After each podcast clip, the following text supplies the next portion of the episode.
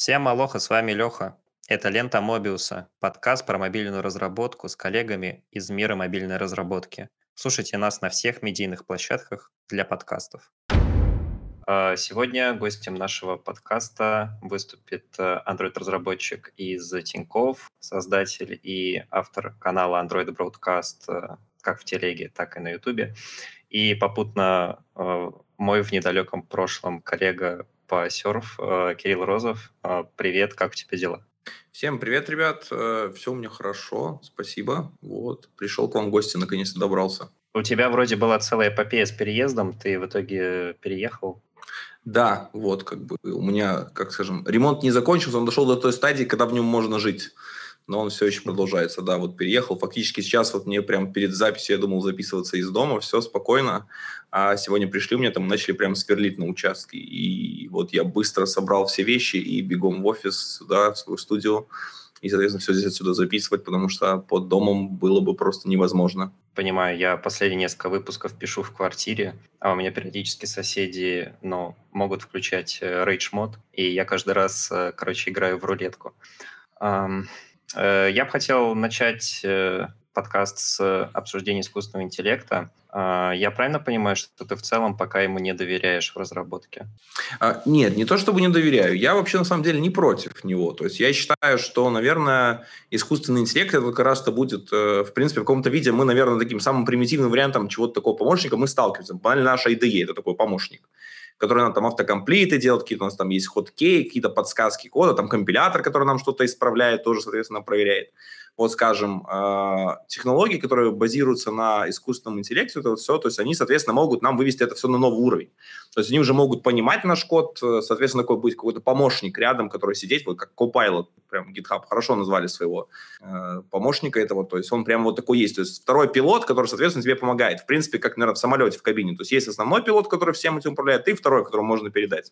Когда-то можно все скинуть будет на автоматическое управление, но я думаю, до этого нам еще есть время. А, то есть как бы много. Плюс сейчас, например, тот же АИ, он не может творить, то есть он не может создать что-то фактически новое пока про ним. Он может как бы, а, то есть э, брать существующее и какую-то квинтэссенцию его делать, соответственно, вот во что-то это все превращать.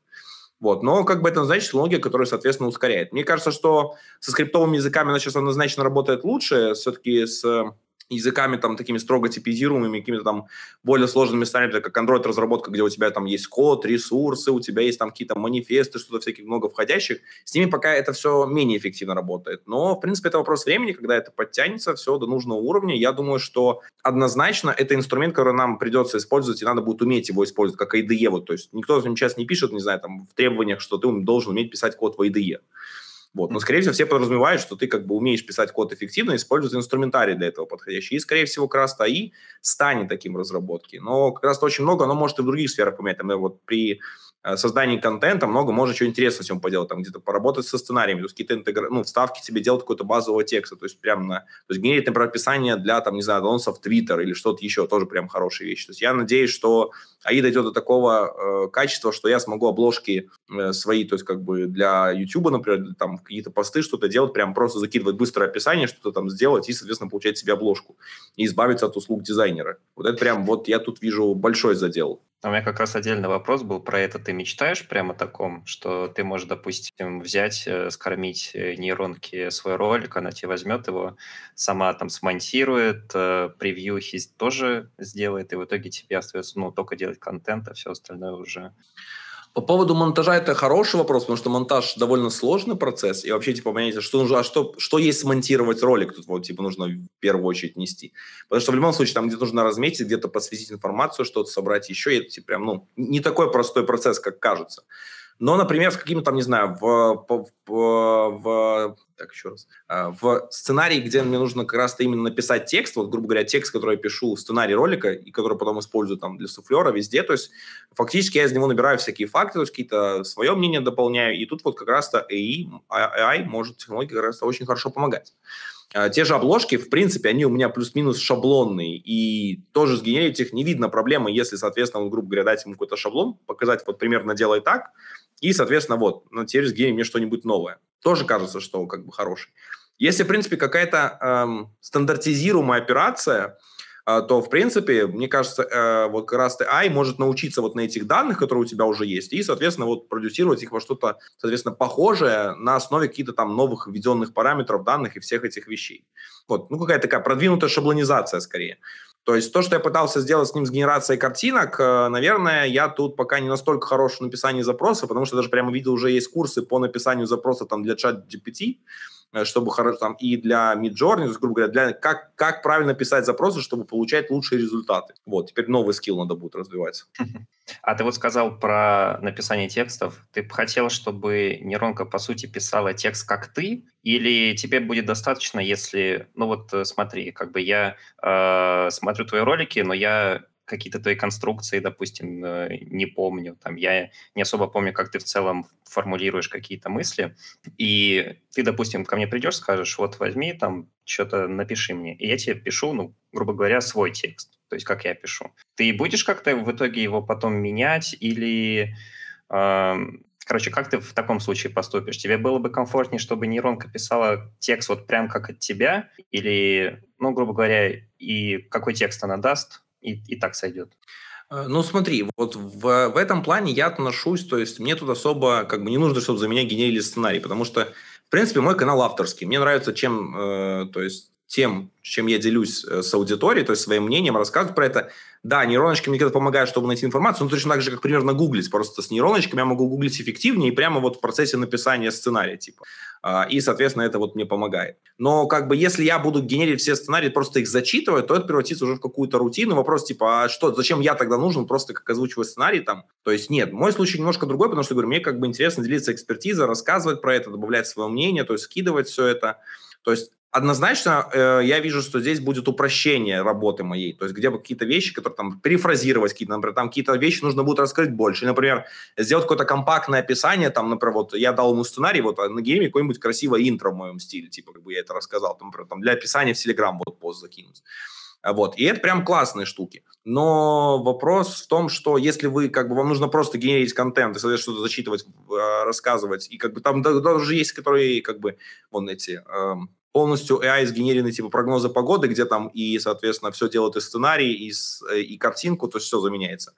То есть, да, это для тех, кому нужно выпускать такое шоу, это подход. Например, мне как бы, фактически, если все это делать через AI, как бы, зачем я тогда нужен во всем этом? Типа, смысл э, то есть, и как бы мое мнение, вот все-таки какое-то мнение, какие-то вещи, то есть он будет, соответственно, не учитывать. То есть, ну, нельзя, типа, заменить в каких-то частях человека, и, соответственно, вот его мнение поменять, то есть как бы какие-то взгляды, какие-то вещи, там, не знаю, где-то шуточки откинуть, что-то еще. То есть все-таки типа в таких моментах э, вот и нужен как раз-то живой человек. Я думаю, э, даже если у нас будет высококачественная генерация э, с помощью AI всех этих вещей, то все-таки как авторские, то есть каналы, они, думаю, останутся цениться. Вот как сейчас, например, там, не знаю, мы можем купить там много гитар. Ну, есть какие-то там особенные гитары специальные, которые делаются там в эксклюзивных вариантах, все вот, ну, то есть фактически тоже как-то ценится это особенно. Абсолютно та же ситуация происходит как бы и с какими-то вот такими вещами, которые делаются людьми, то есть, ну, крафтовые вещи, вот как раз, которые мы делаем, то есть не массовые, вот. Фактически, то есть AI может перевести вот это весь создание контента именно в конвейер. И все-таки, думаю, какие-то вещи, которые остаются, они будут делаться, то есть. И люди все-таки, думаю, будут ценить их. Ну, надеюсь, по крайней мере честно. Окей, а давай свернем снова в разработку, а то мы можем так э, долго а, говорить. Um, у нас был опыт внедрения, попытки, по крайней мере, внедрения uh, искусственного интеллекта в сам процесс разработки. Uh, Женя Сатуров uh, подробно описывал его в Твиттере, и он, в частности, говорил про то, что из-за Copilot разработчики могут становиться тупее в том плане, что тебе Copilot может подсовывать какие-то совсем э, странные решения, не совсем логичные, и э, этот весь шум очень сильно забивает голову, то есть это типа приходится как-то вычищать, убирать потом. На твой взгляд, правда становятся тупее разработчики от такого? Или... А, слушай, ну тупее, наверное, плохой термин, а, вот. Ну да, а, ну просто я... Да. да. Э, скорее это правильнее будет, что а, они больше лениться будут. То есть, чтобы быть как бы в тренде, то есть, я думаю, все, кто занимается программированием, знают, там, э, индустрия развивается, появляются новые технологии, особенно мобильная э, разработка очень развивается интенсивно, несмотря на то, что там уже больше 10 лет, но все равно появляются новые технологии, что-то приходит, меняется. И, соответственно, э, приходится как раз-то думать о том, вот, а как, соответственно, то есть, можно все это упростить, сделать лучше. Э, и разработчикам тоже, соответственно, нужно в это все вникать. Э, и, естественно, э, Copilot может как бы заставить их такую Вот же он нагенерил, вроде работает. Вот. Проблема только в том, что если что-то там сгенерится не так, или какие-то будут последствия всех этих багов и причин, отвечать потом за них разработчикам. А, соответственно, то есть, ну, разработчик опять пойдет к Copilot. И проблема тут еще стоит в том, что Copilot, опять же, учится на исходном коде, открытом и исходном коде, к которому есть доступ. Вопрос, если мы будем писать плохой код, и вообще там будет, черт пойми что, и у нас знаний не будет у самих, Copilot вытащит ли все это за нас? Типа, соответственно, может, он будет учиться на плохом, как вот этот, знаете, Ерлаш был. Научи меня плохому. А если у него хорошего материала не будет, на чем ему учиться? Как понять, где хороший код, где плохой код понять? Э, как понять, какой код должен быть, в каком стиле описан или все? То есть вот именно прям писание эм, Copilot, вот этот код прям с нуля вот брать, говорит, вот на гейме вот эти вот штуки, наверное, плохая затея. А, но именно, например, вот мне нравится очень, то есть тут сейчас появился Copilot э, X, э, или там X, кому больше нравится, вот, соответственно, он, например, может там генерить тесты. Для pull реквестов генерить описание. И вот тут прямо я вижу классную вещь, то есть написал код, и тебе, соответственно, автоматом Copilot может нагенерить тесты, то есть ты, соответственно, можешь рутину это убрать и повысить качество софта. Да, в каких-то алгоритмах, например, мне вот ребята, я брал интервью, мы говорили с ребятами, которые разрабатывают э, Retext AI, и они как раз-то делали э, механику, то есть они делали прям такую э, фичу, где они подсчитывали уникальность текста, то есть именно вот как, как вот можно, вот, грубо говоря, там уникальность в процентах выразить текста вот на основе интернет-информации. Там как бы есть подсчеты все этого правила, но чтобы это понять и сделать, то есть нужно было потратить несколько месяцев. С помощью как раз того чат GPT они это сделали очень быстро, они взяли эту основу этого кода, э, доработали ее, сделали, и вот получили фичу намного быстрее, на порядок быстрее, чем бы они сами в этом разбирались. И просто на каком бы качестве бы они еще этом разобрались. И, в принципе, они получили то, чего хотели. А, вот. И тут, опять же, типа, вот, они получили какой-то пример на основе теории сложной, которую они не могли, раз, не, ну, не хотели разбираться, тратить время, и ускорили свой процесс. Это классный подход. Вопрос, стали они от этого хуже разработчиками? То есть, ну, наверное, они там, может, не до конца понимают все эти штуки. Да, возможно. Вопрос, будет ли это накапливаться как снежный ком, когда ты, например, там долго не пишешь код, э, станешь ли ты худшим разработчиком? Скорее всего, да. То есть я отношусь к тому, что за Copilot и подобным всем технологиями нам нужно ревьювить код. То есть есть шанс, что мы перейдем в ревьюверы кода. Но учиться хорошо писать код и понимать, что написано, нам все равно просто, потому что отвечать потом за этот код не Copilot, а отвечать за этот код нам. А, и, соответственно, последствия, то есть за все эти решения, которые типа генерят АИ, они несут. Они такие, вы их вот, мы вам предлагаем, вы там сами решаете, что с ними делать. А, и я думаю, квалифицированные разработчики, которые способны это понимать и использовать вот как раз-то а, AI-инструменты именно для того, чтобы помогать им в работе, ускорять ее, они будут нужны. Но те, кого можно заменить AI, а вообще зачем они тогда нужны, эти разработчики? Хороший вопрос, да.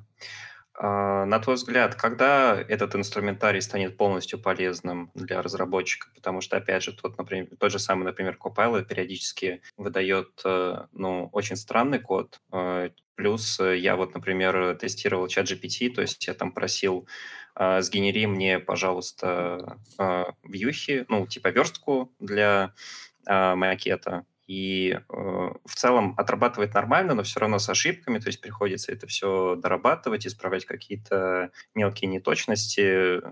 На твой взгляд, в течение, может быть, пары лет э, мы достигнем какого-то следующего этапа, что ну, уже, грубо говоря, мы сможем просто сказать э, э, искусственному интеллекту «сделай вот то», и он нам даст то, что мы на 100% можем внедрить без каких-либо манипуляций с нашей стороны. Тут самый большой вопрос, а что есть следующий этап?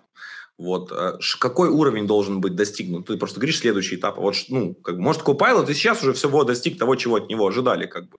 Он как бы помогает, да, что-то генерит с багами, но, в принципе, он собирает какую-то информацию, выдает какую-то ее, э, то есть, соответственно, вот то, что ты запросил, по его мнению. Да, ты ему можешь уточнить, причем ты можешь там написать, нет, слушай, ты тут сгенерил, вот, там, не знаю, сделал без app-компат, а мне хочется с app-компат вьюхами все сделать. Он тебе переделает, скорее всего.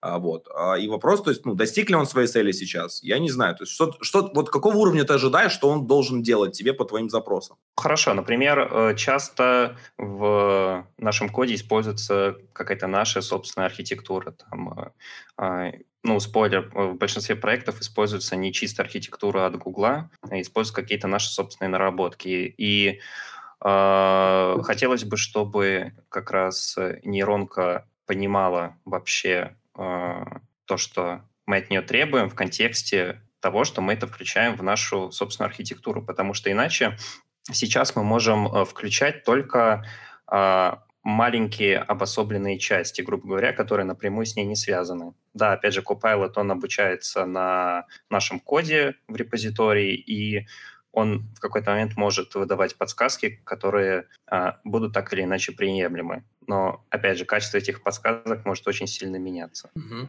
Тогда видишь, в чем стоит вопрос? А как Copilot понять, что у вас за архитектура? Вы должны как-то его обучить этой архитектуре, как вы разработчиков учите. То есть примерно процесс ну, похож. То есть к вам приходит новый разработчик, который никогда не имел дела с вашей архитектурой. Вы ему рассказываете, даете документацию, там, показываете примеры, что-то. Вот точно так же и Copilot нужно обучить вашей архитектуре, чтобы он, соответственно, умел с этим работать. Сейчас Copilot ну, не способен обучаться на кастомном коде. То есть он ваш код смотрит, но он на основе его то есть, ну, не тренирует тренируется. Э, то есть он как может выдавать подсказки, да, понимать контекст эти вещи, но он тренируется. То есть есть э, альтернативное решение Copilot, которое способно тренироваться. Э, то есть, но опять вопрос, а какой объем э, кода ему нужно передать? И вот, грубо говоря, я вот здесь, не знаю, у вас есть проект, который вы вызывали 5 лет. Там есть где-то legacy, где-то современный подход. А вот какой он вам должен рекомендовать из него? То есть тут очень спорный момент, а вот что он, как он должен понять, а вот что из именно из этого вам рекомендовать. То есть вы должны точно так же ему обучить. Не знаю, как минимум, если у вас есть хорошая описанная текстовая документация, там с э, со сниппетами кода, как все должно быть, говорим какой-то идеальный пример какой-нибудь небольшой фичи, наверное, возможно, ему вот взять какую-то нейросеточку, скормить ей этот весь объем информации, и она на нем на основе его научит, там, с пониманием какой-то вообще принципа программирования, и, соответственно, начнет выдавать вам что-то релевантнее. Но Copilot не сможет вам выдавать релевантнее, потому что про вашу архитектуру вообще понятия не имеет, ничего. То есть у него ни документации, ну, может, где-то в открытых источниках, конечно, он мог найти, но он как бы не понимает, что это вот проект серфа, и вот нужно именно в него сделать, вот именно эту архитектуру выбрать и именно этим подходом следовать. Ну, в целом, да. А, наверное, да, следующая ступень, которая, ну, может именно повысить, э, я не знаю, правильно ли говорить user experience именно в контексте использования нейронок, но а, если мы сможем сами разворачивать, не знаю, какой-то экземпляр Copilot у себя Э, на нашем окружении, чтобы он как раз обучался на наших наработках. Мне кажется, это может Там быть даже, да. Интереснее. Там даже не про разворачивание, да, ну, разворачивание своего – это отдельная тема, я думаю, это enterprise штука, прямо вот у себя на мощностях все это развернуть, ну, потому что это, это большие очень деньги, нужно на своих мощностях все это развернуть. Вот, скорее, типа, возможность обучаться на каком-то дополнительном коде, типа, делать фокус на нем. То есть, как в целом, например, что разработчик себя представляет? Разработчик, например, знает, вот Android, если разработчик берем, он знает про Android в целом, то есть, как писать про Android приложение, какие там есть, вот что Android SDK, какой там тулинг, какие там Android Studio используются, как в работать. Потом, соответственно, когда мы приходим на проект, у проекта есть своя специфика. Когда начинается наш второй слой обучения, соответственно, мы учимся тому, а вот как писать проект, э, вот именно который, именно на котором сейчас придется работать. То есть мы учим какие-то архитектуры, подходы, как там правильно работать, там, не знаю, как правильно писать pull реквесты и как, соответственно, оформить там комментарии для гита, когда мы коммитим что-то. То есть, и вот это вот второй уровень специфики, который как бы э, нейросеточка должна иметь возможность, то есть, чтобы в нее в каком-то варианте это вкинули. Вот. Вопрос, в каком это варианте вкидывать, и вопрос там скормить репозиторий посмотри, как у нас это сделано, там вот у нас еще документация есть, почитай. Возможно, да, то есть такой какой-то подход нужен, но пока сейчас э, он есть у отдельных, э, соответственно, подобных Copilot решения, но пока это работает тоже, так скажем, не то, что прям ахти как круто. Ну, я говорю, опять же, а как момент понять, где хороший код, где плохой из вашего проекта, потому что проект, допустим, полмиллиона строк содержит. Вот как понимать релевантность того, что вам лучше из этого советуют? То есть у меня тоже должен быть какой-то алгоритм, соответственно, подбора, типа, вот, что считается хорошим решением. Mm, да, и это одна из проблем, насколько я помню, чат GPT в целом, потому что она обучена на всем интернете, и там нету Uh, грубо говоря, стороны, которая берет и валидирует ответ. То есть uh, uh, нейронка будет тебе доказывать, что она права, при том, что она может быть не права. Опять же, она может скидывать э, неправильный код, неправильные тексты, э, ну, точнее, с противоречивыми фактами, скорее так даже сказать. Я бы с ней проводил параллели бы с человеком. То есть человек точно так же может обучиться криво и прям вот вам бомбить, что нет. Вот, вот, вот так вот правильно и все. То есть такое бывает. Э, просто вопрос, что типа как бы, ну вот опять же, типа вот, а где э, Copilot, вот его уровень между типа специалистами, то есть э, в плане уровня. То есть, наверное, там квалифицированные специалисты в своей сфере, долго работающие в компании, скорее всего, могут больше знать детали. Потому что особенно, я думаю, вы работаете в этой сфере, знаете, как много всяких деталей обсуждается голосом, а не где-то закрепляется текстом. А как вот эти вот части может Copilot выучить? Он не может их, их нигде нет. То есть фактически они там на словах где-то были переданы.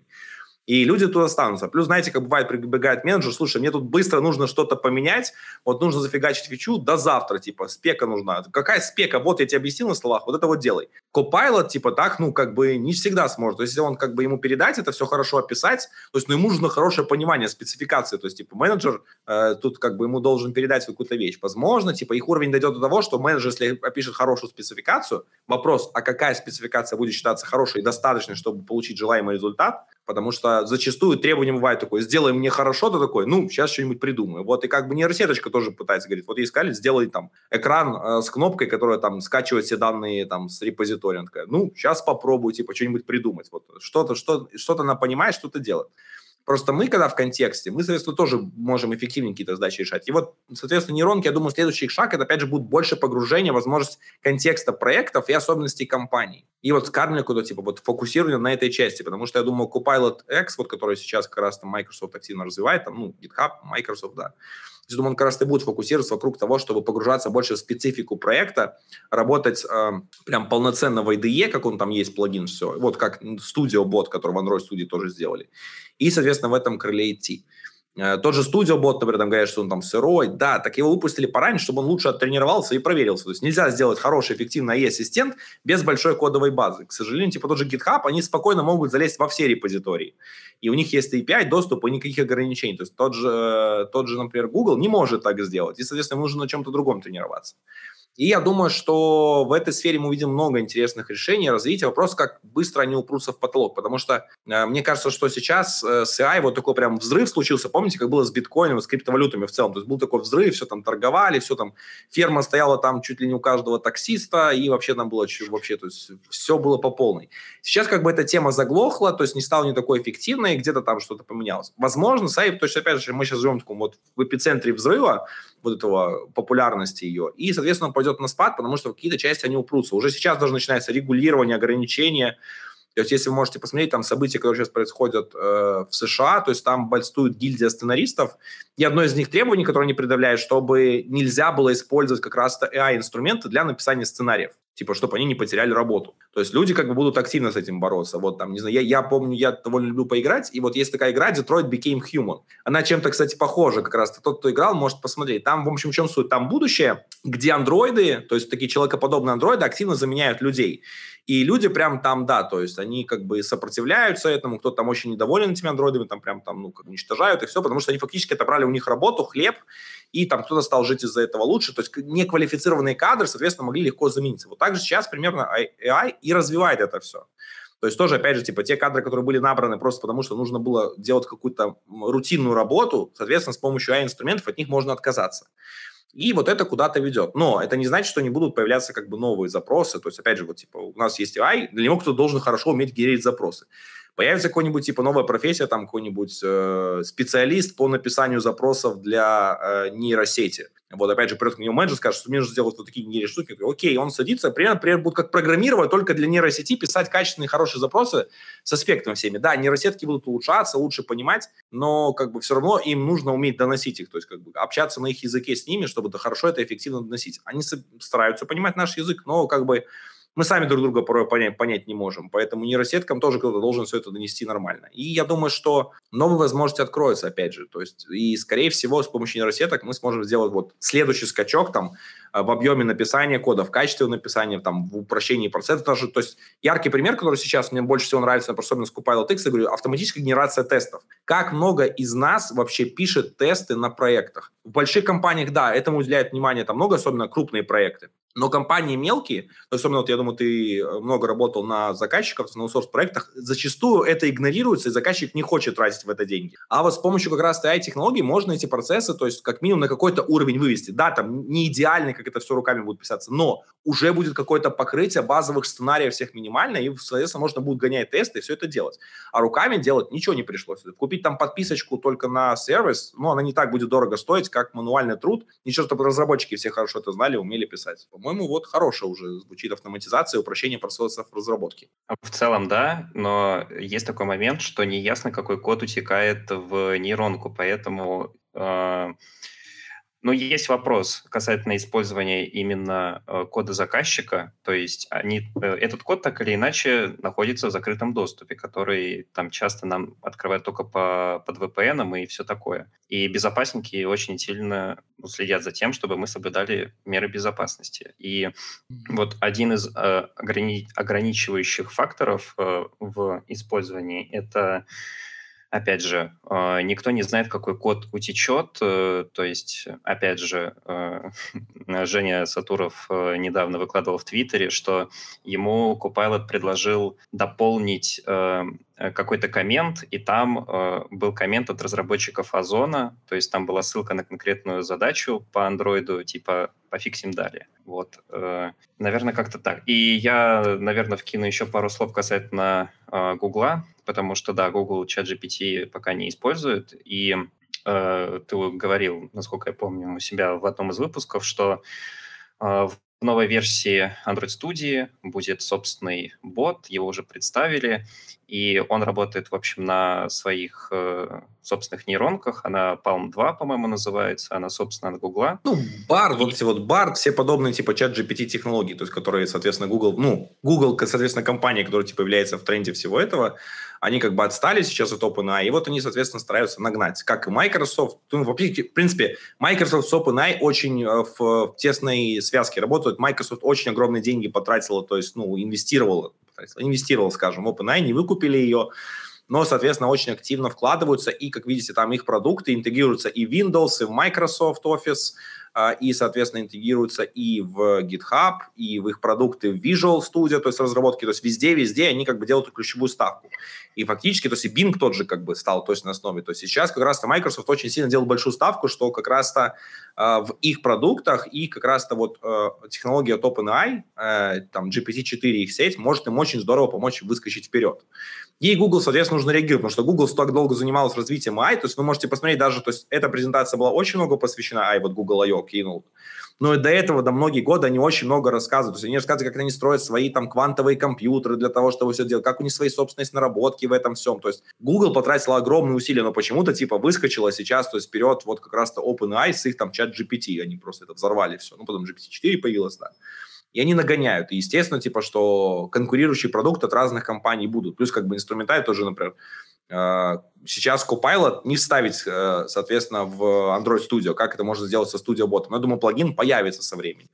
И в любом случае конкуренция на каком-то рынке, с, э, попытка вырваться вперед даст только пользователям лучшие соответственно, лучшие продукты и лучшие возможности. А, Наверное, последний вопрос по теме. Ты вскользь про это упомянул. А, на твой взгляд, а, будущее AI в больших компаниях отличается от э, ну, будущего в более мелких, там, средних компаниях, потому что я лично для себя, я понимаю применение, опять же, для более маленького бизнеса. То есть это более дешевая разработка и более быстрая разработка, и это основной стимул. А большие компании, они, ну, у них больше ресурсов, они могут потратить там больше времени, больше денег, и как будто здесь э, какое-то иное, возможно, применение. Как ты считаешь? Слушай, ну, принципы как бы экономики никто не отменял. Большие компании, применив технологии, могут сэкономить очень много денег. Или сократить штат, или сделать что-то еще. Причем намного э, эффективнее, чем это сделает э, маленькая компания. Они могут просто какие-то части, например, там, прототипировать их более быстрым доступом. То есть более быстрым способом прототипировать все эти штуки, заниматься таким крылом. То есть поэтому я думаю, сейчас те, кто не будет э, AI-технологии как-то адаптировать к себе, использовать, выставлять и разрабатывать, они, скорее всего, будут откатываться назад. Ну, по крайней мере, на текущий момент, как кажется. То есть и я не вижу причин, почему какие-то компании должны отказываться. Да, вот то, что сказал, меры там безопасности, что какой код утекает, но сейчас как раз-то очень большой делается фокус вот этих всех AI-инструментах на том, чтобы код, который вы у себя там пишете или какие-то части, чтобы он как бы закрывался только в вашей там компании, соответственно, какие-нибудь там корпоративные аккаунты, и вот чтобы между ними все это могло шариться. Там вопросов еще, кстати, очень много. Там банально, типа даже тоже Jira, например, там Jira или Confluence какие-нибудь у вас есть, которые вы там хотите, скормить нейросеточки. Там нужно понимать, что у него есть много ограничений по доступам. То есть, например, там какие-то странички видны, там, не знаю, только топовым руководителям. И нельзя их так в выдачу подкинуть, типа, всем подряд. То есть там много как вопросов касательно вот именно разделения доступа и безопасности. И вот на чем может учиться, на чем нельзя учиться, то есть нейросетки. А, я думаю, что вот эти моменты, наверное, будут решены, но, например, self-hosted решение, то есть, типа, self-host себе сделать а, какой-нибудь модели всей обучения для Copilot какого-то, ну, Copilot расширенной версии такой, типа, для компании, обойдется очень дорого, потому что для этого нужны видеокарты, для этого нужны очень мощные, хорошие ресурсы. И тут стоит такой большой вопрос, а что, соответственно, со всем этим будет? А, то есть, поэтому я думаю, что как раз-то владельцы этих технологий, во всяких Copilot и подобных э, вещей, они как раз-то позаботятся о том, чтобы обеспечить безопасность и изолированность в рамках компании. Эх, сейчас вот свет, я, я, я лампу, mm. да, я лампу сейчас батарейку переставлю. Техническая пауза. Кат. Все, мы оставляем это в монтаже. Угу, все. Хорошо, давай тогда пойдем дальше. А, все мы так или иначе в курсе текущего контекста ну, понятно, э, контекста, который существует э, в плане а, технологий, компаний и всего такого. И в России создаются собственные аналоги зарубежных сервисов, от которых мы начинаем отказываться. Либо мы начинаем отказываться, либо нам запретили доступ, и нам нужно что-то свое придумывать. Да, так появились разные сервисы, например, Рустор от ВКонтакте, Аврора, там пытаются замену Ютуба найти. Как, как ты в целом сейчас можешь оценить их состояние? А, ну, вот тут важная ремарка, что Аврора была и до всего этого. То есть Аврора развивалась довольно да. давно, просто, скажем, она развивалась именно как B2B э, продукт, то есть, типа, для каких-то заказчиков, то есть, компании приходили, вот там банальный примерно там РЖД, который для своих сотрудников там это сделал, то есть, как перепись населения была тоже на планшетах с Авророй, то есть, вот. А значит, просто как бы у нее такая начинается новая сфера появления, то есть, переориентация на новый сегмент, даже расширение, скорее, типа, что есть запрос на B2C теперь появился. А, вот. По поводу санкций, того, что все происходит, на самом деле, э, с одной стороны, это неприятно, да, потому что мы потеряли сервисы, которые у нас там были, там, не знаю, неудобно что-то теперь э, инструментами пользоваться, нужно какие-то свои замены делать. Но, с другой стороны, э, мы, наверное, получили э, тот хороший вариант, который как раз-то дает нам, что если раньше сервисы не делались отечественные, просто по той причине, что, как бы, ну, блин, зачем мы там с Жирой, с конфлюенсом, там, со Slack, ну, нам не конкурировать, то есть нет смысла только если внутренние какие-то делать, то есть для своих целей, то сейчас появляется запрос на них, и, соответственно, расширился, появился рынок сбыта новый, хороший, и запрос от этих компаний крупный, что вот, слушайте, сделайте нам, нам нужно, банально, типа вот как банкоматы стали делать на Эльбрусах. Почему раньше нельзя было все это сделать? Потому что проще раньше было купить чужие. Сейчас как бы вот, соответственно, нужно это делать. И благодаря этому как раз технологии будут развиваться, потому что есть на них запрос, соответственно, нужно, и в них нужно инвестировать. То есть как компании, которые в этом заинтересованы, будут инвестировать, так и сами, то есть э, компании активно начнут развиваться и добиваться каких-то новых результатов, осваивать новые ниши. А, вот, поэтому с этой стороны это очень хорошая штука. То есть всегда, когда проходят сложные времена и вот какие-то ограничения, санкции, это какие-то новые возможности. И да, мы теряем какие-то продукты, но почему это невозможно создать что-то свое новое и заменить это, и потом расширить куда-то дальше двигаться? Ты сейчас отдельно упомянул про то, что ну, мы пересаживаемся там со Slack, с жиры, только при всем при этом со Slack, э, по-моему, почти все пересели на Discord, потому что он бесплатный и почти э, тот же самый функционал, блин, меня за функционал потом в комментах. Функциональность э, та же самая. А, а касательно Jira, многие используют э, self-hosted Jira, либо Redmine. А Redmine ну, вроде тоже наша разработка, я точно не помню, но я работал с Redmine, и Redmine это, по-моему, вообще кромешный ужас, и Jira гораздо лучше в этом плане. То есть... А... Те примеры, что ты привел, они примерно как с Авророй. То есть эти все вещи, они были и до этого. То есть пока на данный момент чего-то прям кардинально нового не выпустили. Кроме ну, того, смотри, что я... вот сейчас я последний просто упомянул, вот, например, ВКонтакте я знаю, что они работают, э, они в качестве мессенджера корпоративно используют, э, ну, мессенджер ВКонтакте, все. А касательно других, ну, Discord. Ну, смотри, во-первых, про Discord бы я не согласен, потому что, например, многие компании крупные начали использовать Mattermost. Это такой open source был в свое время, типа, альтернатива Slack. Конечно, он там был так себе, но как раз-то его взяли и начали использовать активно. Вот. У нас компании его взяли, форкнули фактически развивают дальнейшим образом, и я думаю, что-то может даже потом задумываться о том, чтобы открыть. Например, а, для альтернативы Zoom, который мы использовали для всех встреч, у нас стали использовать Толк от Контура, который тоже был внутренним продуктом, то есть они внутри его использовали, все делали, а потом появился запрос, соответственно, они расширили, причем первый, когда нам только его дали, он был такой, скажем, сыроватый, он сейчас оброс кучей возможностей, то есть активно-активно догоняет, то есть, соответственно, Zoom, и, в принципе, удобная софтина, то есть, там, не знаю, на старте у него не было там мобильного приложения, приходилось с телефона через веб подключаться, он там отваливался, сейчас уже появилось и мобильное приложение, и никаких проблем в этом нет. И, соответственно, опять же, типа, яркий пример того, что было внутренним, такие, о, слушайте, у нас появился рынок сбыта, давайте попробуем, типа, это инструмент активнее дорабатывать и сделать какие-то требования, учитывать от других компаний, все это развивать в эту стезю. Э, то есть, соответственно, это вот и подтолкнуло к этому. То есть, банально, типа, там, не знаю, э, ВК мессенджер, они до этого используют, то есть, например, у них, как бы, ну, не было запроса. Я не знаю, насколько он там удобен, что с ним происходит, как бы, но за пределами ВК, ну, никто это не использовал. Зачастую в компаниях есть такие тулинг, которые как раз-то используются внутри, а потом выходят куда-то наружу. Там банальный пример, вот JetBrains Space – вот как раз система для того, чтобы там полностью вести там учет компании, там интеграцию с кодом, вот, то есть там таски есть, соответственно, учет сотрудников, мессенджер в этом всем. Это тоже была внутренняя система, которую в один момент решили там, ну, давайте мы сделаем из этого бизнес-проект, попробуем сделать вот, типа, соответственно, разрабатывать это как систему и все. Вот это вышло. То есть сейчас такая ситуация происходит вынуждена в каких-то частях, но э, она дала толчок развитию этих сервисов на новый уровень как раз благодаря этой ситуации. Без нее эти бы сервисы так и были какими-то там маленькими, внутренними, никто бы на них не обращал внимания и не инвестировал бы в них время. Э, вот, соответственно, то есть э, времена непростые, да, сложные, но буквально то есть через пару лет можем получить хороший пакет собственных решений. Э, тот же мой офис вот по Э, пакет документов, то есть, который, соответственно, альтернативой служит там Microsoft. А, в принципе, он тоже развивался, то есть, ну, развивался довольно хорошо и продавались, все делались. То есть сейчас, например, они активнее стали инвестировать в то, чтобы там клауд-сервисы развивать, какие-то другие новые дополнительные возможности, то есть там, например, сделать вариант там, под Аврору, что-то еще куда-то интегрировать его и там добавлять всякими частями, потому что он стал покупаться активнее компании, у них появились деньги, у них появились новые клиенты, которые требуют какие-то там новые функции, новые улучшения, соответственно, они начинают активнее вкладывать деньги в развитие этого продукта. Вот, опять же, без этой ситуации, вот, все же так же все бы покупали Microsoft Office, и никто бы там этим не запаривался. Но вот эта ситуация дала толчок этим продуктам. А, понятно, что сейчас у нас есть Аврора. А, операционка уже разрабатывается несколько лет. Э, там э, под нее уже есть разработчики. Там, э, опять же, на конференциях выступают с докладами, как под нее разрабатывать. А, почему мы не стали разрабатывать э, какой-то собственный аналог, ну, типа, э, собственную оболочку андроида. То есть просто взять Android и что-то сверху сделать свое, как Harmony OS или... А, юридический аспект. А, нужно понимать, что Android — это не открытая технология. То есть есть разница в понятии между открытой технологией, свободной к использованию, и технологией с открытым исходным кодом.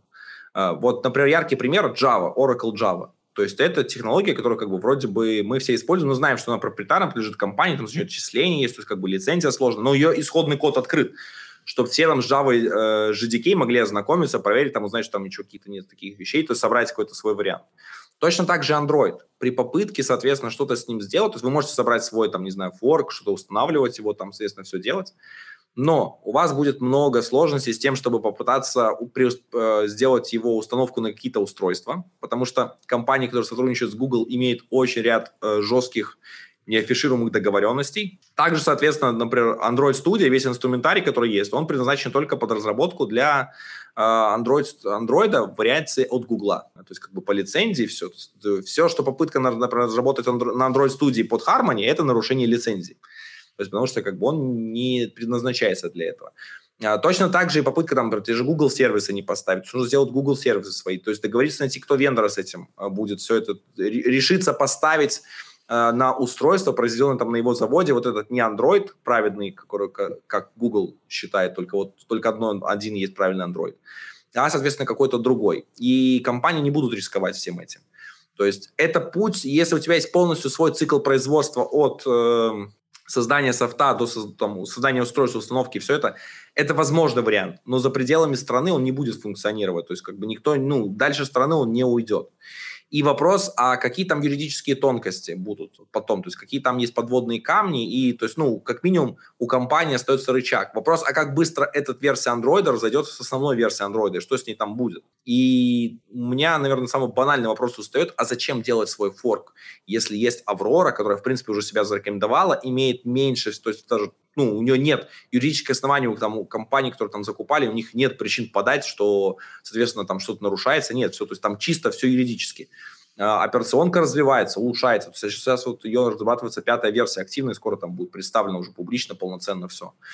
И зачем что-то выдумывать, пытаться, типа, форкнуть Android, вот как это, типа, что не андроидом единым, а нужно делать какое-то именно сам защищенное решение в юридическом плане и изолированное от тех а, технологий, которые может быть спор. И сейчас таким решением как бы есть Аврора, либо нужно делать абсолютно что-то новое. То есть вообще там с нуля девелопить. Кто на это способен? Даже мало того, что сколько нужно времени и денег, а кто у нас способен это сделать? Ну окей, а тебя не смущает, например, то, что э, под Аврору придется писать на другом языке? То есть, ну мы а, привыкли... А, слушай, э, Угу. Да. Уже сейчас там можно писать под Flutter, то есть там уже запускали Flutter, все делали, э, то есть без всяких проблем. То есть можно написать на Flutter туда и прокидывать мосты и все делать. Точно так же там уже и Kotlin Multiplatform э, есть вариант, как это все запустить, сделать. То есть там вопрос, конечно, архитектуры процессора, все.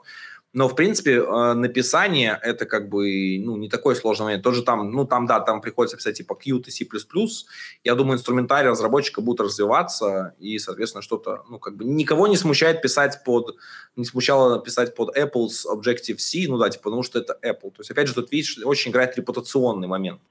Uh, нужно попробовать написать на все это и понять, насколько это сложно. Uh, то есть я думаю, ребята понимают, что C++ там Qt не самый простой язык для вхождения вот это вот все. Э, и они, соответственно, активно работают над тем, чтобы там можно было заинтегрировать Flutter, KMM, возможно, там на Kotlin писать, он просто будет компилиться во все это. То есть просто нужно дать им время на то, чтобы, соответственно, они все это сделали, реализовали. То есть это за один момент так не происходит. Ты можешь представить, что ты через несколько лет будешь писать под Аврору, или это слишком ранний сценарий? А, слушай, я думаю, российский софт однозначно а, будет форсироваться и направляться в то, чтобы он туда писался и делался. То есть уже даже вот буквально днях ищал новости, что там же обили, что самые там важные отечественные приложения уже появятся до конца года на Авроре, э, соответственно. И также там, например, начали обязательно а, депутатов, то есть чиновников всех, то, чтобы они переходили, соответственно, на Аврору и начали пользоваться. Я думаю, как только заставят людей, у которых есть власть и давление в этом плане, пользоваться Авророй, только их, соответственно, начнется все активнее писаться и делаться. И тут, как всегда, стоит вопрос, нужно брать какую-то критическую массу операционной системе. Э, то есть, если Аврора там наберет пару миллионов пользователей, я думаю, туда активнее люди пойдут, потому что, блин, свободный рынок. Даже инди-разработчики, какие, слушайте, там у обычных людей есть, там приложений не хватает, вот сейчас какую-нибудь погодку нафиг, нафигачу, выкачу в стор и, соответственно, смогу заработать там на рекламе рекламе или на чем-то еще. И не стоит недооценивать, типа, вопрос самый главный именно популярности. То есть популярности. Вот российское правительство сейчас старается это форсировать, все сделать. А, но сама операционка, чтобы прижилась, то есть ее нужно не только форсировать, но чтобы она и хотелось, то есть ей пользоваться. И тут важно ведь удобство самой операционной системы и хорошее устройство на ней. То есть, которое там, ну, не знаю, с хорошей камерой там может что-то сфотографировать. Там, не знаю, яркий пример там NAS Infone, э, вот, который вышел первым. Он там, ну, не ахти какой флагман был, там не с такой крутой камерой, все, но довольно много было вокруг него интересно там и разговоров, и решений там было. Они даже сами там говорили, что типа, камера тут был. не лучшая.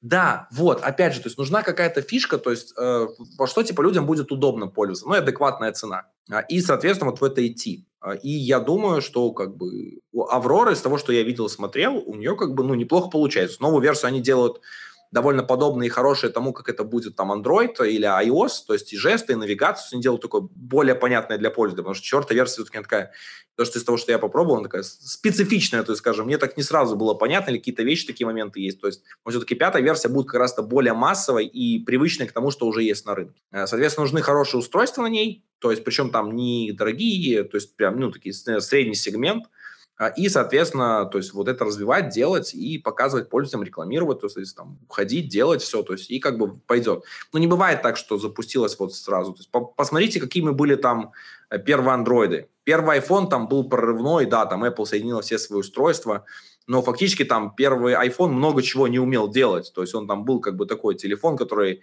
э, другие вендоры аналогично уже делали такие телефоны давным-давно, а их современные с, э, смартфоны или там обычные трубки опережали даже iPhone. Он там вырвался за счет как раз типа мультитача, большого экрана, резистивного дисплея, э, ой, нет, емкостного, емкостного дисплея, да, то есть и вот эти технологии пошли. То есть нужно делать что-то интересное, хорошее, удобное. То есть за счет того, что те вещи, которые у нас есть на руках, вот, сделать просто хороший добротный телефон. Не стараться делать флагман. Мы, ну, сначала сделать флагман, ну, не получится. А, отдельно, наверное, упомянем Рустор, да, потому что а, сервис уже сносно работает, туда поставляют приложения, там в том числе проекты, на которых я работаю и работал, они уже э, находятся там. И э, как ты думаешь, в целом, э, есть ли будущее у наших сервисов, если в какой-то момент с нас снимут санкции? Понятно, что это такой, э, ну, я не знаю, это слишком позитивный расклад должен быть, но, тем не менее, Э, скорее всего, когда-то это случится. И э, будут ли продолжать пользоваться нашими сервисами, если будут э, ну, привычные альтернативы, которыми, э, с которыми мы уже знакомы?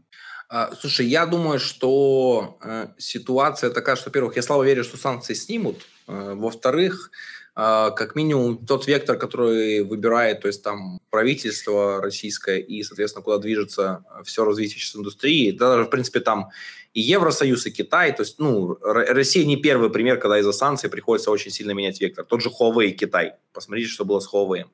И вот сейчас с Россией, то есть второй прецедент. То есть как бы все уже прекрасно поняли, что нужно инвестировать в свои технологии, независимо их развивать и как минимум, то есть э, иметь свою альтернативу независимую абсолютно от какой-то другой стороны, то есть гегемона. То есть сейчас вы можете посмотреть, что там ЕС, например, у них есть активная программа, то есть они миллиарды евро в ближайшие годы собираются инвестировать, там собственное производство, собственные технологии развития, все, то есть опять же, чтобы стать независимыми от штата в этом плане. То есть последние претенденты последних там несколько лет прекрасно показали всем, что не стоит полагаться на кого, нужно делать свое. Э, да, возможно, идут все люди, которые там будут, опять же, типа, блин, проще пойти купить все это, сделать, но я думаю, как раз, опять же, будут все-таки какое-то форсирование, особенно в критичных сферах для страны, э, то есть что вот должны использовать такие технологии, то есть все-таки, думаю, текущая ситуация научила многих чему-то, но если не научила, это прям будет очень печально, и, наверное, я прям буду разочарован, что если все побегут сразу покупать импортное, вот это все делать. В принципе, и сейчас, честно, будем честны, то есть многим людям, потребителям, они, что санкции, не санкции, айфонов меньше покупать не стали, то есть даже что они там стали дороже. Uh, вот, там один, да, то есть хоть там у них и банковские сервисы не работают, такие вон стикеры себе приклеивают, такие, чтобы оплачивать делать. То есть я думаю, тут э, даже ну, текущая ситуация, ну, для кого-то они все так же, типа, для кого-то всегда почему-то, типа, будет, что иностранное, но лучше, чем свое. Ну, просто потому что ну, продавать это лучше. старая тема, да, потому да. что, ну, опять же, э, привет, советское прошлое. Э, отчасти тут с Рустором отдельная тема, мне кажется. Э, на мой взгляд, скорее всего, он с нами навсегда, в том плане, что э, мы уже, по сути, ну, как сказать, продавили то, чтобы на Android, на iOS-устройство устанавливались наши отечественные какие-то разработки. То есть, опять же, принудительная установка э, Яндекс браузера, там еще каких-то, я точно не помню уже. Вот. И, скорее всего, сейчас э, от этого никто не откажется, потому что, опять же, мы в прошлом году напоролись на несколько удалений э, популярных приложений из сторов, поэтому скорее всего, Рустор будет продолжать развиваться и никуда не денется. Ну да, то есть Рустор, ну, Рустор важен, что произвел, ну, и как сейчас происходит его развитие. Это должен не только просто магазин приложений, витрина, куда что-то загружается, но и, собственно, альтернативные сервисы, там, пуши, аналитика, то, говоря, то, что дает Google Play консоль и то, что дает Firebase. А, для Google Play. То есть, соответственно, нужны альтернативные свои сервисы, которые могут работать автономно. Но вот в этих частях там все намного сложнее, потому что, чтобы это все могло эффективно работать, там нужны довольно широкие права приложения, желательно, чтобы оно было предустановлено с правами э, системными, прям правами бога на телефоне. И пока этот процесс идет, потихоньку идет, договоренность, например, зафорсировать, установить сейчас это нельзя, потому что они, компании могут сказать, а мы официальные телефоны в Россию не ввозим, типа вот на все официальные телефоны, которые ввезены в Россию, мы их поставим а телефоны-то не возятся. На, на что нам ставить? То, что они привезли ну, их из Казахстана, из других стран, ну, как бы на них закон, ну, не должен распространяться. То есть, как бы, ну, или обяжут, что, типа, на них должны тоже там поставить это все, сделать, чтобы они там активировались таким образом. А, компании, конечно же, согласятся все это сделать, потому что, ну, нужно быть дураком, чтобы отказаться от российского рынка и потерять деньги. То есть, Э, люди оттуда все так же хотят покупать. Вот яркий пример там айфонов и других всяких этих э, флагманов. То есть, соответственно, их хотят покупать. Я пользуюсь сам Google Pixel. Как бы, ну, Google Pixel никогда официально не продавался в нашем регионе. Меня что раньше по серому возили, что сейчас по серому вывозят. Типа, для меня ничего не поменялось но телефон работает все так же, без каких-то там ограничений. Да, там сервисы, которые не работали, типа там за пределами официально продаваемых стран, ну, никогда, никогда мы не работали. Я, например, не почувствовал какой-то разницы. Тот же Apple, типа с App Store, да, там типа не продаются, но, как я думаю, многие э, ребята оплачивают все там благодаря, я знаю, то есть через баланс, то есть мобильных операторов какие-то определенных можно там оплатить, то есть, грубо говоря, там привязать э, в App Store оплату типа через мобильного оператора, и все это прекрасно работает, и покупают сервисы и подписки, хотя вроде бы как App Store официально ничего не работает, не, как, не принимает карты, ничего, но другие платежные сервисы альтернативно от российских компаний он принимает, и, как видите, он не остановил, потому что все-таки доход важнее, э, чем вот борьба за вот эти правильные вещи, потому что им навязывают, что они должны делать, а что не должны. Э, поэтому от дохода они не откажутся. Окей, последнее по теме тогда. А, сейчас, э, по крайней мере, в этом месяце была новость про то, что с Ютуба начинают уходить всякие YouTube-шоу. Они окончательно перебираются во ВКонтакте, во ВКонтакте... Например, уже... какие? Ну, короче, э, связанные с ТНТ, то есть там... Э, ну, развлекательные, тоже, развлекательные. Ну, развлекательные, да. Ну, ЧБД есть, вообще, э... ну, с ЧБД, будем честны, типа, оно вообще померло, и они там уже год назад сказали, что они все больше снимать не будут, и скорее им пришли, занесли пачку денег и сказали, вот, давайте вы дальше будете делать конвейер свой, типа, это там, вы будете выкладывать нас на ВК. То есть тут не то, чтобы они сами уходят, скорее ВК активно начинает... Переманивает, да. Переманивает. Тоже Рутюб, точно так же часть шоу выходит на Рутюб, потому что тоже они им платят. Как видите, независимые блогеры, то есть которые такие, которым никто не платит ничего, они активно не идут ни на Рутюб, ни на ВК, и все равно для них основной площадкой остается YouTube, потому что им никто не заносит за этот переход и за отказ от YouTube. И YouTube все равно остается основной площадкой, поэтому типа нужно разделять тем, кому платят, какие-то крупные там развлекательные медиа, которым, соответственно, это выгодно там переход, то есть у них, ну, понятно, почему переходить.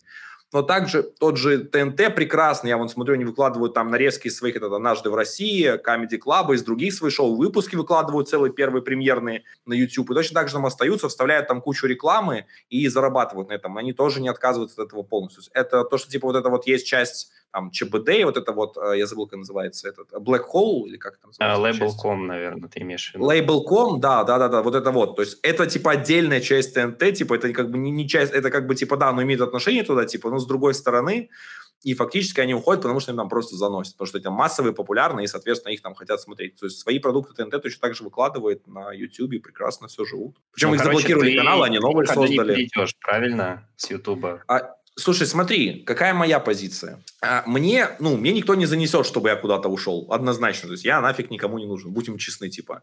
Android-контент такие, пф, то есть и не то у меня количество подписчиков, и да, не то влияние. Соответственно, ну, мне за это заносить никто не будет. Выкладываю ролики я еще с марта 2022 на все площадки. Просто потому что такой, ну, а мало ли что тут произойдет, надо смотреть. А, честно могу сказать, что даже сейчас во всех этих ограничениях, то есть э, YouTube лучше всего набирает и лучше всего делает и как площадка, и как платформа, что для потребителей контента, что для создателей контента, наилучшее. Э, вот. А, можно, за, э, то есть, наверное, может быть серьезный спад, если, соответственно, появится, то есть, ну, запретят YouTube открывать, то есть, ну, как, как другие сервисы из России вообще, то есть просто он будет под запретом, не будет открываться ссылочка.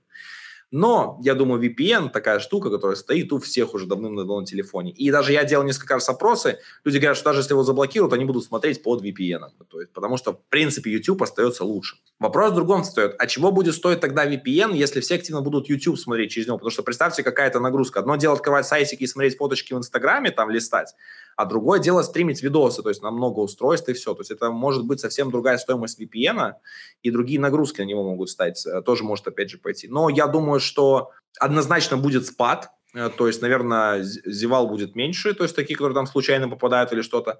А, но, соответственно, я думаю, на YouTube э, из России все равно останутся сидеть люди, потому что просто они будут использовать VPN, как, э, я думаю, как уже любого активного пользователя смартфона или там компьютера, который давным-давно уже в России стоит. Хорошо, давай тогда перейдем к другой, более такой софтовой теме. Хоть ты и сказал, что ВК тебя перепонивать не, не собирается, потому что не тот охват, но, тем не менее, ты вполне себе себе э, популярный э, разработчик в сообществе, у тебя э, больше 20 тысяч подписчиков на Ютубе, в Телеграм-канале больше пяти, насколько я помню, или да, нет, больше 10 даже. Ты лучше знаешь, ладно. 12, я... 12 тысяч в Телеграме. Вот, да. И так или иначе вокруг тебя уже есть какое-то твое, свое локальное сообщество, то есть у тебя вообще несколько каналов даже в Телеграме есть, там личные, профессиональные.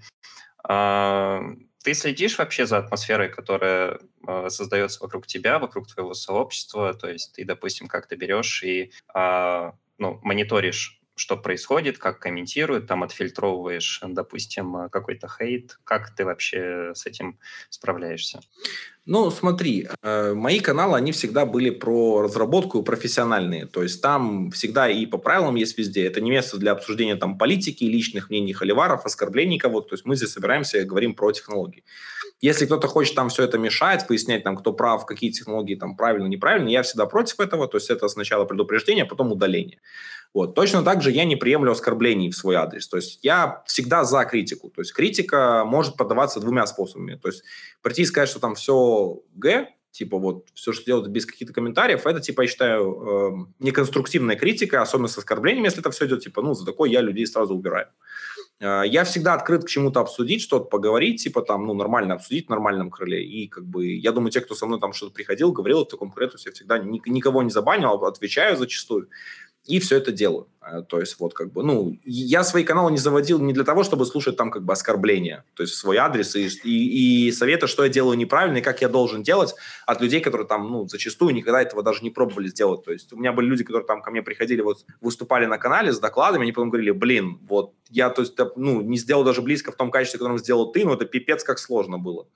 Вот. И, соответственно, попробуй это сделать совсем другие вещи. Вот. А, того, что соответственно, мой канал никогда не станет популярным, это однозначно, потому что разработка не популярная тема. То есть либо нужно уйти какой-нибудь масс-маркет, где рассказывать, как там стать сеньором за 3 наносекунды с нуля, вот, ну, чем я заниматься не хочу. То есть я прекрасно чувствую себя в своей нише, то есть каналы мои никогда не делали для того, чтобы, типа, там, собрать 100 там, тысяч подписчиков на YouTube или миллион, там, зарабатывать кучу денег, вот. То есть я делюсь своим опытом, да, соответственно, зарабатывать мне на чем-то нужно, чтобы вводить на новый уровень качества, то есть те, кто смотрит на мой канал на протяжении нескольких лет, или даже те, кто там просто может взять и оценить там ролики, которые были там два года назад, и вот, например, сейчас даже там, или три года назад, и увидеть, как качество выросло, как поменялся контент, куда он движется, как там какие-то вещи появляются новые, то есть, и, соответственно, вот это было все про это. А, почему тогда, вот опять же, типа, почему там ВК, ну, им не нужен мой контент. ВК, как можете заметить, покупает не э, передачи, которые развлекают, ну, как, о, как-то развлекают, развлек, которые, так, еще раз, вы можете заметить, что ВК покупает передачи, которые развлекают людей, и не нужны, которые там что-то пытаются донести, там, сделать умные какие-то вещи.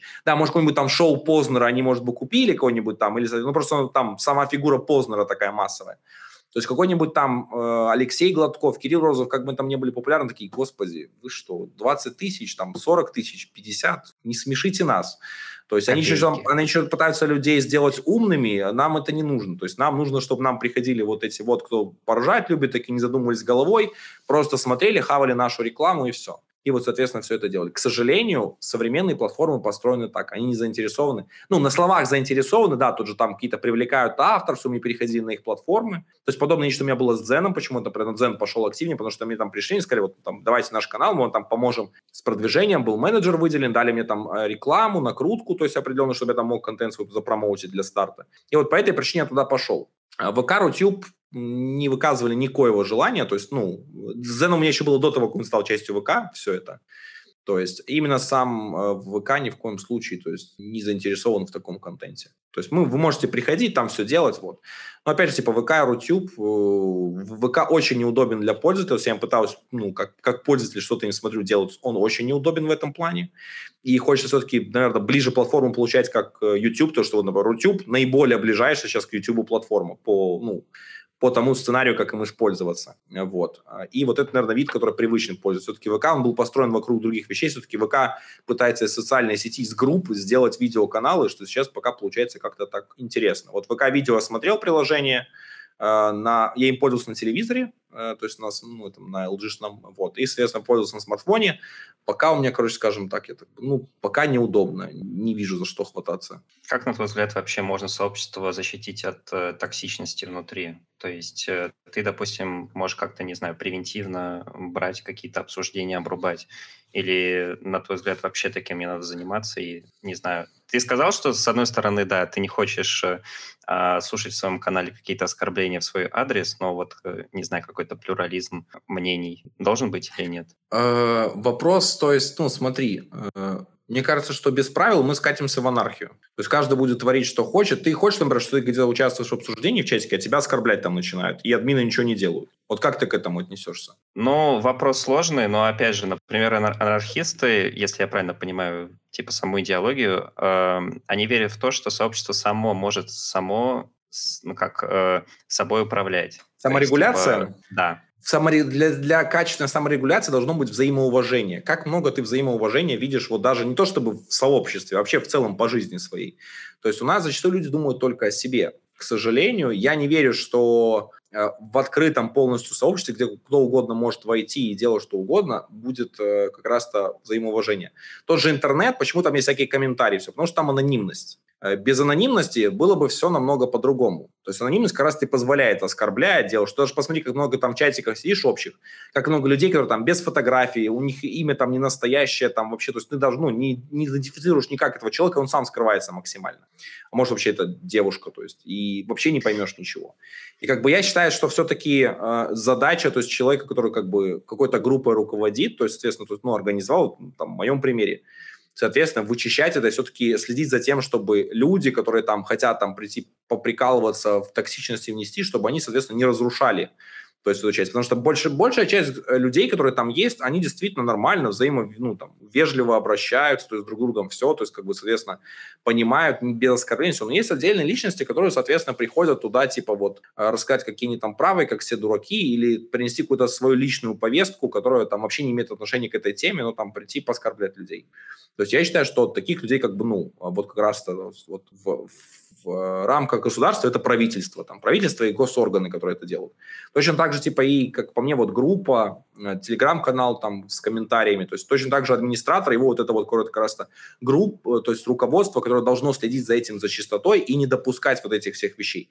В большом объеме это становится сложнее. То есть, возможно, кто такой, типа, ну, пусть творят, что хотят, мне все равно. Ну, да, так можно сделать, но это ненормально. То есть, я считаю, что все-таки нужно заботиться о тех людях, которые тебе пришли довериться, а те, кто как бы туда пришел, чтобы это разрушить. Ты бы хотел, чтобы как-то э, твое сообщество дальше развивалось и, возможно, переходило на другой уровень, э, в том плане, что, э, не знаю, знаешь ли ты, есть такой человек Вастрик в интернете, э, разработчик, э, который э, создал вокруг себя отдельное сообщество, клуб э, закрытый, то есть э, э там Опять же, там есть отдельный сайт вообще для этого. А, там общение по разным темам, там треды, опять же, э, группировка людей по городам, по, по странам, локальные чаты. То есть, например, а, в моменты, когда была ну, такая общая волна иммиграции, э, люди как раз там брали, коннектились, помогали друг другу,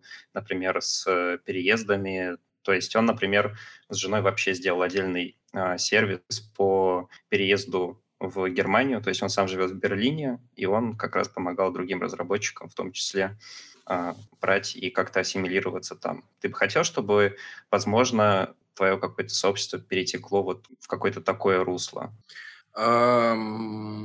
Тут смотри, тут непростой вопрос. Тут всегда нужно ставить, типа, чего ты хочешь добиться. Моя задача, как ну, изначально была, так, в принципе, и остается, э, развивать Android-разработку, там, делать ее лучше. То есть фактически там, благодаря тому, что я что рассказываю, что-то делаю, там, э, мнение какого-то специалиста приходят, высказывают, каким-то образом это где-то там что-то делает разработку лучше, где-то там меньше напишут плохого кода, там, не знаю, лейтинит меньше будут использовать и меньше придет количество багов. То есть фактически вот этими всеми частями я каким-то образом доношу людям то, что как можно что-то сделать по-другому и избежать то есть, проблем в своем коде или сделать его там лучше про продукт.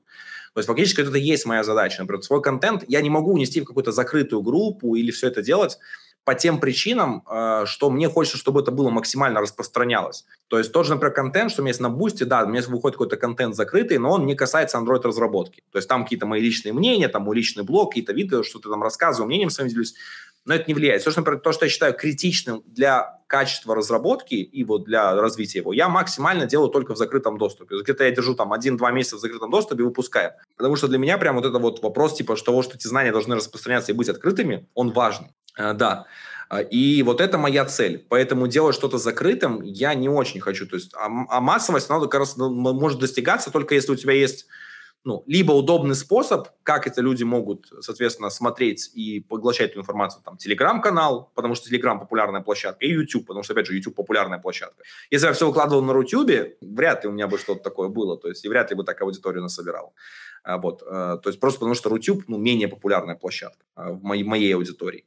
А, и, соответственно, вот это такое крыло, куда все это развивается. Да, мне, конечно, бы хотелось, чтобы там, не знаю, люди меня больше поддерживали финансово, то есть потому что действительно, а, какой бы ты проект ни делал, без хорошей финансовой поддержки это невозможно сделать. Мне бы хотелось в идеале отказаться полностью от рекламы и существовать за средства, которые, соответственно, мне э, приносят, то есть, соответственно, вот как раз патрон или каким-то другим образом доходы приходят все эти. Вот, и делать контент, и не думать, как, не думать, что мне нужна основная работа, чтобы там закрыть свои основные потребности вот в таком крыле. И, конечно же, этого хочется делать. Э, в Астрик я, да, я что-то слышал подобное, я не следил на самом деле за всем этим. То есть у него фактически он какие-то цели свои преследовал, и вот, вот как раз с помощью, вот, ну, грубо говоря, он преследовал одну цель, а со всей этой релокацией, вот то, что сообщества были по городам, все это вот переслал какие-то другие вещи это хороший подход, то есть я, ну, как бы закрыл свою цель, то есть там, и нет проблем. Я вот, ну, я вижу, у меня свое видение, свое желание, то есть свои вещи, которые я преследую делать, и, соответственно, я, ну, как бы в них и движусь. Какой самый неожиданный респект тебе прилетал за всю твою деятельность? То есть, я не знаю, может быть, э, на улице кто-то шел мимо и сказал, о, ты ж Кирилл, классный контент. Было что-нибудь? А, слушай, ну, а, да, однозначно с ребятами меня встречали. То есть, большая часть все, конечно, происходит на конференциях, таких каких-то в публичных местах, типа, где там, соответственно, собираются разработчики. Но да, бывало такое, что меня ребята там и на улице даже встречали, и вот прям даже пару раз в Гродно, на удивление, то есть это было. А, вот, хотя Гродно небольшой город, особенно как айтишники здесь поуезжали еще с 2020 года начиная. А, вот, то есть, как бы говоря, да, то есть приятно слышать, что там узнают, что ребята расскажут, как они там на какие-то видео там научились, там, не знаю, что там, вот, мне много было позитива за курс по Dagger, что как он там людям помог разобраться, в нем сделать, то есть, действительно закрыть вопросы, которые у них там долго стояли, или когда они там что-то не понимали, то есть какие-то такие вещи. А, вот, это всегда приятно слышать, то есть, что твой контент смотрят, то есть он приносит пользу людям,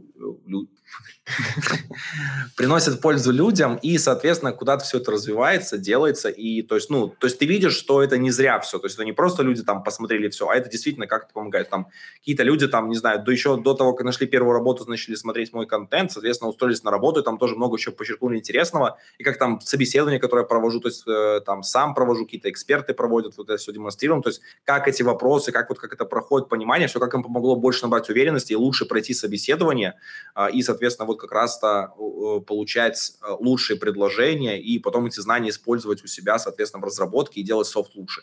И, конечно же, я рад, потому что фактически вот я, ну, ради этого все это и делается. То есть э, не для того, чтобы это просто было там хайпануть на IT-сфере, а именно для того, чтобы вот как раз вот эти вот цели и закрывались. И я вот очень рад этому, что это действительно вот э, так все и произошло. Спасибо большое, что пришел. Было очень классно. Спасибо за приглашение. Надеюсь, вам тоже понравилось. Мне было тоже интересно поболтать. Всем спасибо, всем пока.